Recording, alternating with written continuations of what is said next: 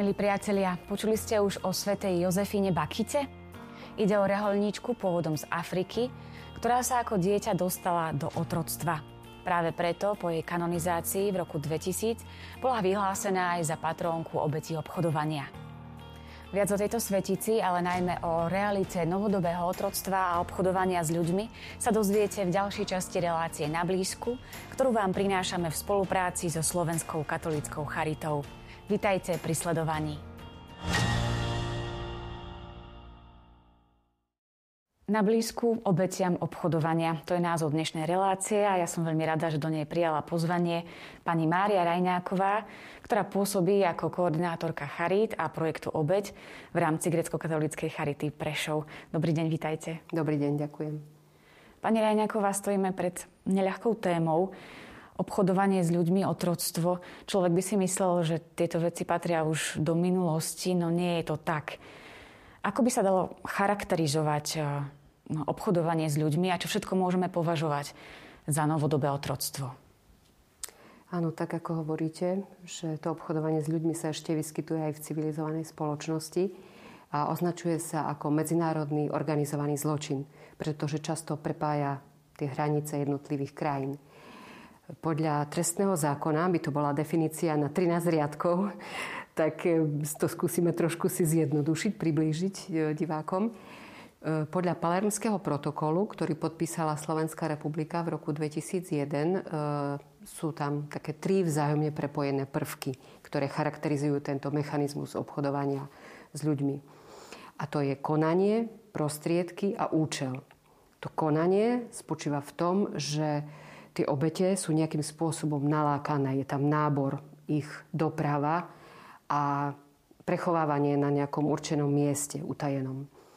Potom sú to prostriedky, čiže celé sa to deje lsťou, podvodným konaním, klamstvom, niekedy za pomoci drog, násilia fyzického či už psychického, teda zneužitím bezbranného postavenia tej obete. A všetko je to za účelom kde už popisujeme tie formy obchodovania, ako je e, nútené sexuálne služby, nútený sobáš, alebo hlavne nútená práca, ale aj odoberanie orgánov, alebo um, nútené adopcie. To sú všetko rôzne formy obchodovania, ale všetko sa to deje za účelom zisku, aby ten obchodník vlastne dosiahol čím väčší zisk. Môžeme povedať, že to obchodovanie s ľuďmi je popri obchode so zbraniami a s drogami najvýnosnejším a najrychlejšie rastúcim obchodom vo svete. Mhm. Možno mnohí ľudia si pomyslia, že mne sa niečo také nemôže stať. Ako sa človek stane predmetom obchodovania? To je práve to, že obete obchodovania sa môže stať každý. Hlavne, ak nemá dostatok informácií ak e, ide napríklad za prácou do zahraničia nepripravený, to znamená, že buď si nepreverí agentúru, cez ktorú ide do zahraničia, alebo nemá podpísanú zmluvu, alebo je tá zmluva v jazyku, ktorému vôbec nerozumie, alebo si nepreveril tú prácu vopred cez nejaké referencie alebo známych, alebo si myslí, že to je nejaký priateľ, ktorého pozná a ten priateľ ho môže tiež oklamať na druhej strane to môže byť aj na diskotéke, keď osloví mladú ženu nejaký sympatický muž a nalákajú do zahraničia na vysoký zárobok alebo na výhodné pracovné podmienky. Často sú to veci, ktoré znejú na prvý pohľad veľmi vábivo a lákavo, ale nie je za tým teda tá skutočná pravdivá realita na druhej strane. Ktoré sú tie cieľové krajiny, do ktorých lákajú títo páchatelia svoje obete? Tak zo Slovenska najmä máme obete obchodovania v Anglicku a Nemecku, menej v Rakúsku, Švajčiarsku, niekedy bolo aj v Holandsku. Dlho bolo Slovensko len tranzitnou krajinou, že tie obete prechádzali z tých východných krajín cez našu krajinu do zahraničia, na západ. Ale teraz my sme už e, aj zdrojovou krajinou, že veľa obetí obchodovania je u nás. A samozrejme aj tí páchatelia, pretože sú prepojení. Majú na Slovensku tých svojich náborárov a v tej krajine cieľovej je už ten obchodník, ktorý e, má zisk. Pani Ráňaková, ja vám zatiaľ veľmi pekne ďakujem. My sa teraz s našou kamerou presunieme do Bratislavy, kde v rámci Slovenskej katolíckej charity pôsobí projekt Stop obchodovaniu s ľuďmi. Slovenská katolická charita začala byť aktívna v oblasti obchodovania s ľuďmi vtedy, keď aj Slovenská republika sa začala viac zaoberať touto problematikou. Projekt vznikol v roku 2008. Hlavným cieľom projektu je poskytovanie komplexnej a vo väčšine prípadom aj dlhodobej starostlivosti o obete obchodovania s ľuďmi. Pozornosť sa snažíme zamerať hlavne na izoláciu z kriminálneho prostredia a stabilizáciu obete. Vo väčšine prípadov nás kontaktuje policia, ktorá zachytí takéto prípady, ale niekedy nás na obete upozornia aj iné pomáhajúce organizácie, ktoré poskytujú sociálne služby. Od vzniku programu sme poskytli viac ako 120 obetiam pomoc prostredníctvom programu a približne máme 12 nových klientov ročne. Pokiaľ ide o štatistiky, tak tie máme teraz k dispozícii um, ku koncu septembra 2021. Ehm, bolo identifikovaných spolu 36 obetí obchodovania s ľuďmi, z toho 16 mužov a 20 žien a vrátanie 11 detí. Muži boli vykoristovaní najčastejšie na nútenú prácu a nútené žobranie a ženy tam prevládalo sexuálne vykoristovanie. Mhm, pokiaľ ide o e, minulý rok, ehm, tak bolo zistené, že najotrasnejšie prípady sexuálneho vykoristovania mala na svedomí vlastná rodina. Takisto prvýkrát e, e, sa vyskytol aj prípad nezákonnej adopcie, ktorý doteraz na Slovensku nebol zaznamenaný.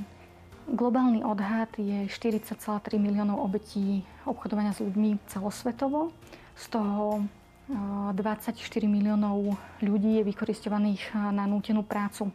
V prípade, ak by mal niekto podozrenie, že sa v jeho okolí niekto dopustil trestného činu obchodovania s ľuďmi alebo sa sám stal obeťou obchodovania s ľuďmi, v takomto prípade má možnosť zavolať na Národnú linku pomoci obetiam obchodovania s ľuďmi na telefónnom čísle 0800 800 818.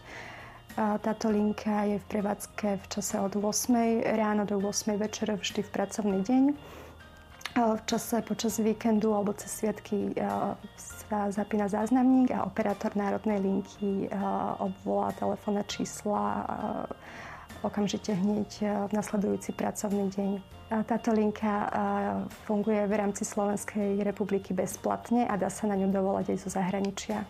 Prevenciu, ktorú robí Slovenská katolická charita, orientujeme jednak na najzraniteľnejšie skupiny, ohrozené skupiny, ktoré si páchatelia vyberajú a to sú ľudia bez domova, ľudia bez sociálneho zázemia, odchovanci detských domovov. Tam sa snažíme zvyšovať informovanosť a znižovať zraniteľnosť. Lenže dôležité je povedať, že tá prevencia musí ísť ruka v ruke s alternatívou. Pokiaľ tí ľudia nemajú mm, dostatočnú alternatívu, možnosti, tak tam je tá prevencia málo účinná. Prevenciu smerujeme aj na širokú verejnosť, pretože sa stretávame s tým, že ľudia na Slovensku stále neveria, že obchodovanie s ľuďmi sa dotýka aj Slovenska. Z tých preventívnych aktivít posledne realizovaných možno spomenúť preventívnu kampaň, ktorá bola zameraná na mladých ľudí z rómskych komunít. Nie si na predaj a bola orientovaná na dievčatá, aby nepadli do pásce sexuálneho vykoristovania. Oslovili sme známe tváre, a to repera Ega a Petru Polnišovú, ktorí vystúpili v samostatných informačných videách a takisto sa podarilo osloviť veľmi populárnu rómskú skupinu Gypsy Chávez, ktorí nahrali pieseň s názvom Dávaj si pozor bráško. Je tam názorne ukázané, akým spôsobom dochádza k náboru obete obchodovania s ľuďmi. Milí televízni diváci, sledujete reláciu na blízku. Dnes hovoríme o obchodovaní s ľuďmi spolu s mojou hostkou, pani Máriou Rajňákovou. Pani Rajňáková, čo môže urobiť človek, ktorý sa ocitne v pozícii obete obchodovania, aby sa vymanil z otroctva? A ako vyzerá postup, ktorý prebieha pri jeho záchrane, ako vyzerá tá spolupráca medzi policiou, ambasádami a organizáciami, ako je napríklad aj Charita. Veľmi dôležitá je spolupráca policie s jednotlivými veľvyslanectvami ale aj medzinárodné spojené vyšetrovacie týmy, keďže je to cezhraničný medzinárodný organizovaný zločin. Ako teda prebieha záchrana obetí? Teda najdôležitejšia je prevencia, aby sa tá obeť obeťou vôbec nestala. Ale keď už je obeťou v zahraničí, to znamená, že si uvedomuje svoje bezbranné postavenie, stále je dôležité hľadať pomoc. E, kdekoľvek, kde sa nachádzame vo svete, môžeme volať 112 kdekoľvek. Je to medzinárodné číslo.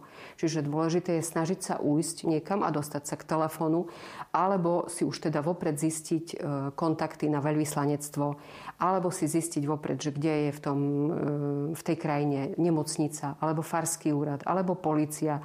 To znamená, že kde sú také bezpečné miesta, kde môžem ujsť a nájsť tú pomoc.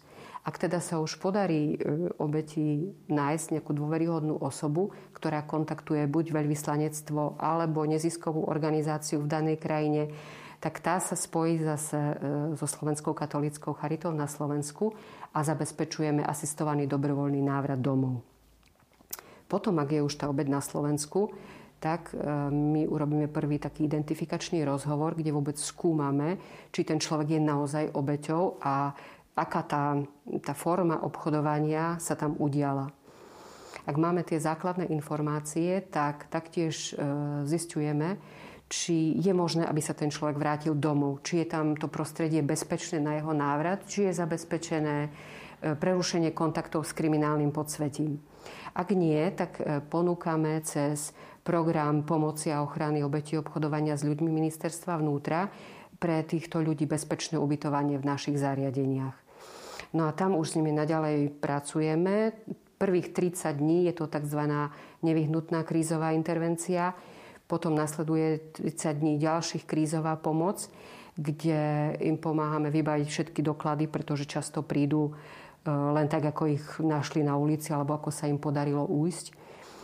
To znamená, že na novo občiansky preukaz, kartička poistenca, um, taktiež zistiť, že aby mali nejaký príjem, buď aspoň dávku hmotnej núdzi, alebo nejaká forma dôchodku, už čo je možné e, v tej situácii pre nich získať.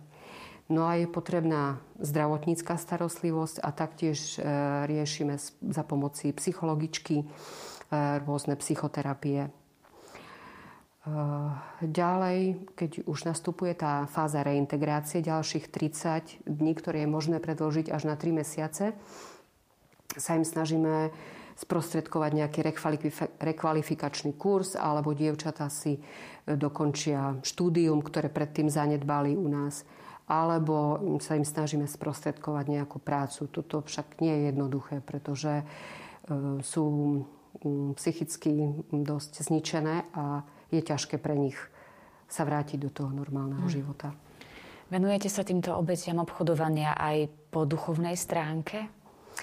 Áno, tá modlitba je pritom nenahraditeľná. Práve vidíme, že tie prípady, keď sa obeti podarí mm, vrátiť sa do toho normálneho života, sú naozaj za pomoci viery a modlitby aj toho spoločenstva. Kde je tá podpora rodiny, kde sú aj tí ľudia veriaci, tak tam to ide oveľa ľahšie. E, mali sme jednu klientku, ktorá práve tým, že sa v našom zariadení dala aj pokrstiť, prijala sviatosti, tak teraz je sama takým svedectvom pre tých druhých, že je možné to zvládnuť s Božou pomocou. Keď sa človek stane obeťou obchodovania, tak to určite zanechá v jeho vnútri veľkú traumu. Ako dlho človeku trvá, kým opäť nájde svoju hodnotu a kým začne žiť opäť normálny život? Toto je veľmi individuálna otázka pretože každý to prežíva inak, tú bolesť vo svojom vnútri a inak to spracúva. Ale mm, tak závisí to samozrejme od tej formy obchodovania, ako dlho boli v tom zahraničí a čo všetko zažili. Ale mm, mali sme aj obete, ktoré to spracovali aj nejako za pol roka. E, máme obete v programe, ktoré sú tam 3,5 roka a stále majú nočné mory, posttraumatické stresové poruchy niektorí odišli a nevieme o nich, čiže je to veľmi individuálne. Verím, že niektorým sa to môže vrácať celý život. Ak vôbec sa podarí nejako to spracovať. Ako je to s páchateľmi? Aký trest na nich čaká? A darí sa ich o, policii chytiť? Tak podľa trestného zákona sú najnižšie sadzby 4 až 7 rokov pre páchateľov. Ak je to už organizovaná skupina, tak tam to môže byť eh, aj 10 až 12 rokov. Ak ide o veľké majetkové škody, alebo dokonca ak spôsobia smrť obetiam, tak tam je to až 20 a 25 rokov. Ale je to v praxi tak, že ťažko sa podarí vlastne tých páchateľov naozaj odsúdiť, aj keď sú obvinení, ale um, tie obete si povedzme, že sú tak psychicky na tom zlé, že často na súde, aj keď sú pripravovaní treba s našou právničkou, tak nedokážu tak jednoznačne vypovedať. Menia vypoveď, alebo nepamätajú si dobre, alebo sa zľaknú toho páchateľa. Čiže e, je to veľmi ťažké ich potom usvedčiť. Ako som už v úvode spomínala, patronkou obetí obchodovania je sveta Jozefina Bakita. No a viac o jej živote sa dozviete v nasledujúcom príspevku. Sveta Bakita žila v druhej polovici 19. storočia. Pochádzala z Južného Sudánu, keď mala asi 7 až 9 rokov, nevie sa presne, pretože vtedy, vtedy nepoznali svoj vek, ju uniesli a bola násilne odvlečená do otroctva. Ona sama na to spomína, že tie dni, ktoré nasledovali po tom únose, e, prežívala v úzkosti a že bola úplne otupená z toho strašného žiaľu za svojimi príbuznými, za svojou rodinou. Tie úzkosti vlastne spôsobili až to, že ona zabudla svoje meno a za celý svoj život si na to svoje meno nespomenula. Jej únoscovia jej dali meno Bakita, čo znamená šťastná. A to preto, aby vymazali všetky spomienky na minulosť. Najväčšie utrpenie prežila v rodine tureckého generála, kde bola služkou manželky tohto tureckého generála. Táto pani bola veľmi krutá a trestala svojich otrokov veľmi súrovo a z rozmaru. Napokon bola predaná talianskému konzulovi. Tento konzul ju vzal po dvoch rokoch do Talianska. Po nejakom čase sa zase musel vrátiť do Sudánu, tak ju tam daroval svojmu priateľovi, ktorého manželke sa veľmi zapáčila a začala sa starať e, o dceru tejto pani. Tá dcera sa volala Mimina a veľmi sa skamarátili. A tam sa dostala aj do kontaktu s kresťanstvom. Keď musela táto pani spolu s manželom odísť do Afriky, tak e, svoju dceru Miminu spolu s Bakitou zapísali do Eh, do inštitútu a tam sa Bakita začala pripravovať na krst. Keď bola pokrstená, prijala meno Jozefína. Postupne sa u nej začalo aj um, prejavovať povolanie k zasvetenému životu. Napokon Bakita vstúpila do kongregácie sestier Magdalény z Kanosy. Stala sa sestrou Kanosiankou. Vykonávala s láskou, s úsmevom, spokojom tie, uh, tie najposlednejšie práce. Takisto robila aj školníčku a deti ju mali veľmi radi. Jej spolusestra s úsmevom spomínala, že niektoré deti jej oblizovali prsty, pretože si mysleli, že, že sú z čokolády. Jej zdravotný stav sa postupne zhoršoval. Ku koncu života už bola odkazaná na invalidný vozík. V tých predsmrtných bolestiach prosila sestru, prosím, uvoľni reťaze, sú ťažké. Čiže jej sa pred smrťou vynárali tie strašné spomienky na hrôzy, ktoré zažila v otroctve. Zo svedectiev ľudí e, je známe, že predtým, ako bola uložená bakita do truhly, to boli nejaké 3-4 dní, tak jej telo vôbec nestuhlo, ale bolo teplé a ohybné. Bakita bola e, vyhlásená za blahoslavenú svätým otcom Janom Pavlom II v roku 1992 a následne v roku 2000 bola Bakita vyhlásená za svetu. Liturgickú spomienku na svetu Jozefinu Bakitu slávime 8. E, februára. Svetý otec František vyhlásil Deň liturgickej spomienky Sv. Jozefiny Bakity za Medzinárodný deň modlitby a povedomia o obchodovaní s ľuďmi. A v tento deň sa vlastne celý svet spája v modlitbe za obete obchodovania s ľuďmi. A my takisto na Slovensku sa zapájame do tejto iniciatívy. Za tým účelom každý rok pripravujeme materiály, ktoré distribuujeme do farnosti. Čo nás na Svetej Bakite tak najviac fascinuje, eh, je tá je schopnosť odpustiť. Raz sa jej študentka pýtala, že čo by robila, keby stretla tých otrokárov alebo tých únoscov. Tak ona povedala, že keby som ich stretla, pokľakla by som pred nimi a poboskala by som im obidve ruky. Pretože keby sa nebolo toto stalo, nebola by som sa stala kresťankou a reholníčkou. Milí priatelia, to bol príspevok o svätej Jozefíne Bakice, ktorej sviatok si budeme pripomínať 8. februára. Môžeme si v tento deň spomenúť na obete obchodovania v krátkej modlitbe k tejto svetej. No a my pokračujeme v rozhovore. Pani Rajňáková, vy ste koordinátorkou projektu Obeď. Mohli by ste nám tento projekt bližšie predstaviť? Tak tento projekt Obeď e, znamená vlastne program pomoci obetiam obchodovania s ľuďmi, do ktorého sme sa zapojili ako grecko-katolická charita v roku 2018 cez verejné obstarávanie Ministerstva vnútra Slovenskej republiky spolu s hlavným partnerom Slovenskou katolíckou charitou. Mm-hmm. Ako ste sa dostali vy k tejto práci a čo vám um, táto práca dáva? Ako vnímate to, že pomáhate práve obetiam obchodovania? Tak e, mňa pozvala vlastne do tejto služby ešte v roku 2008 sestra Bohdana zo Slovenskej katolíckej charity, keď sa organizovalo vzdelávanie na túto tému. Ja som sa zapojila a odvtedy už e, stále nejakým spôsobom sa zúčastňujem takých preventívnych aktivít, že organizujeme besedy na školách, workshopy pre študentov, na internátoch, na letných táboroch, aby mali čím viac informácií o tejto, téme pred cestou do zahraničia. Mm-hmm. Utkvel vám v pamäti možno nejaký konkrétny príbeh človeka, ktorému ste pomohli? Oh, tak všetky tie príbehy sú také ťažké, individuálne, ale e, spomínam si e, napríklad na jedného chlapca, 29-ročný. Jeho rodičia sa rozviedli a starala sa o neho teta. Mal nevlastnú sestru a e, už v tom období štúdií sa u neho prejavila schizofrénia preto aj tá teta mala s ním dosť problémov, tak on potom sa dostal do takej zlej partie a odišiel s tou partiou za prácou do zahraničia. Potom o ňom dlho nemali správy a až jedného dňa ten chlapec cez asistované dobrovoľné návraty prišiel k nám. Bol teda veľmi zničený, nekomunikoval, takým podvyživenom stave bol a keď sme potom pátrali, že čo sa dialo, vlastne bol v Anglicku, tak nevedel to ani dobre vysvetliť, ale zrejme to bola nútená práca, keď sa tam ocitol v rôznych povolaniach a, a tí zamestnávateľia mu nevyplácali mzdu, dostával vlastne len trošku jedla a ubytovanie mm, v chatrných podmienkach.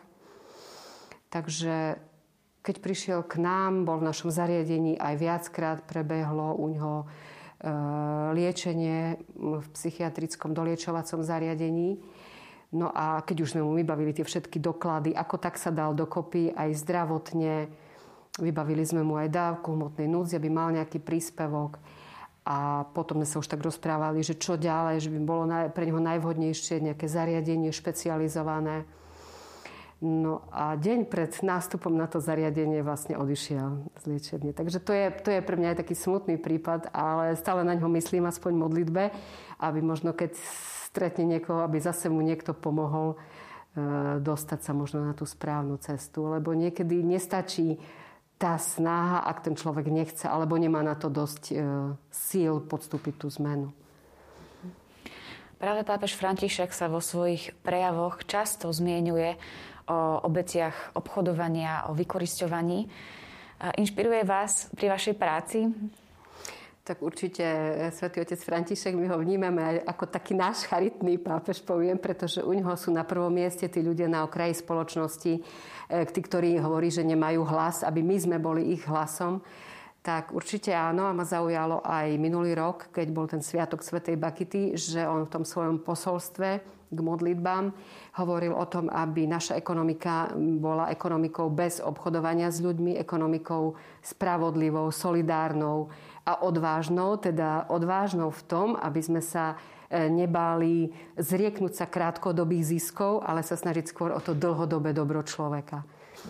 Takže určite, určite nás inšpiruje vo všetkých našich službách, nielen v tejto.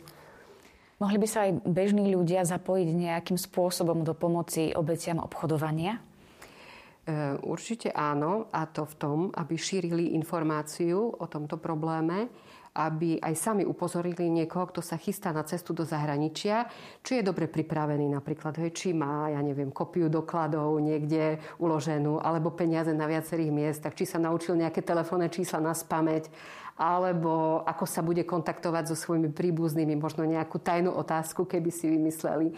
Takže naozaj mať čím viac informácií o tomto probléme a takisto eh, chcem vlastne aj poďakovať rodinám, ktorí venujú viac času svojim deťom ako tých materiálnych vecí, pretože si myslím, že to, čo vložia do svojich detí, je veľmi dôležité, pretože aj tí obchodníci vyrastajú v niektorých rodinách. To znamená, že ak, ak budú vychovávať svoje deti v úcte k ľuďom, tak nebudú obchodníci s ľuďmi, budú len možno obchodníci s tovarom, verím. A ak nebudú obchodníci, nebude ani dopyt. Takže to je taká moja prozba a vlastne aj poďakovanie všetkým, a možno, aby sme boli aj takí vnímaví na ľudí, ktorí sa vracajú zo zahraničia a sú uzavretí, zrazu nechcú komunikovať, možno tiež prežili niečo zlé, ale sa o tom boja alebo hambia hovoriť. Tak aby sme im poskytli možno také vnímavé ucho a nasmerovali ich na organizácie, ktoré im môžu pomôcť. Pani Ráňáková, ja vám veľmi pekne ďakujem za tento rozhovor. Ďakujem, že ste prijali pozvanie a prajem vám veľa Božieho požehnania, veľa síl do vašej práce i do vašho osobného života. Ďakujem veľmi pekne. Milí priatelia, ďakujem vám za pozornosť a teším sa na vás pri ďalšej časti relácie na blízku. Dovidenia.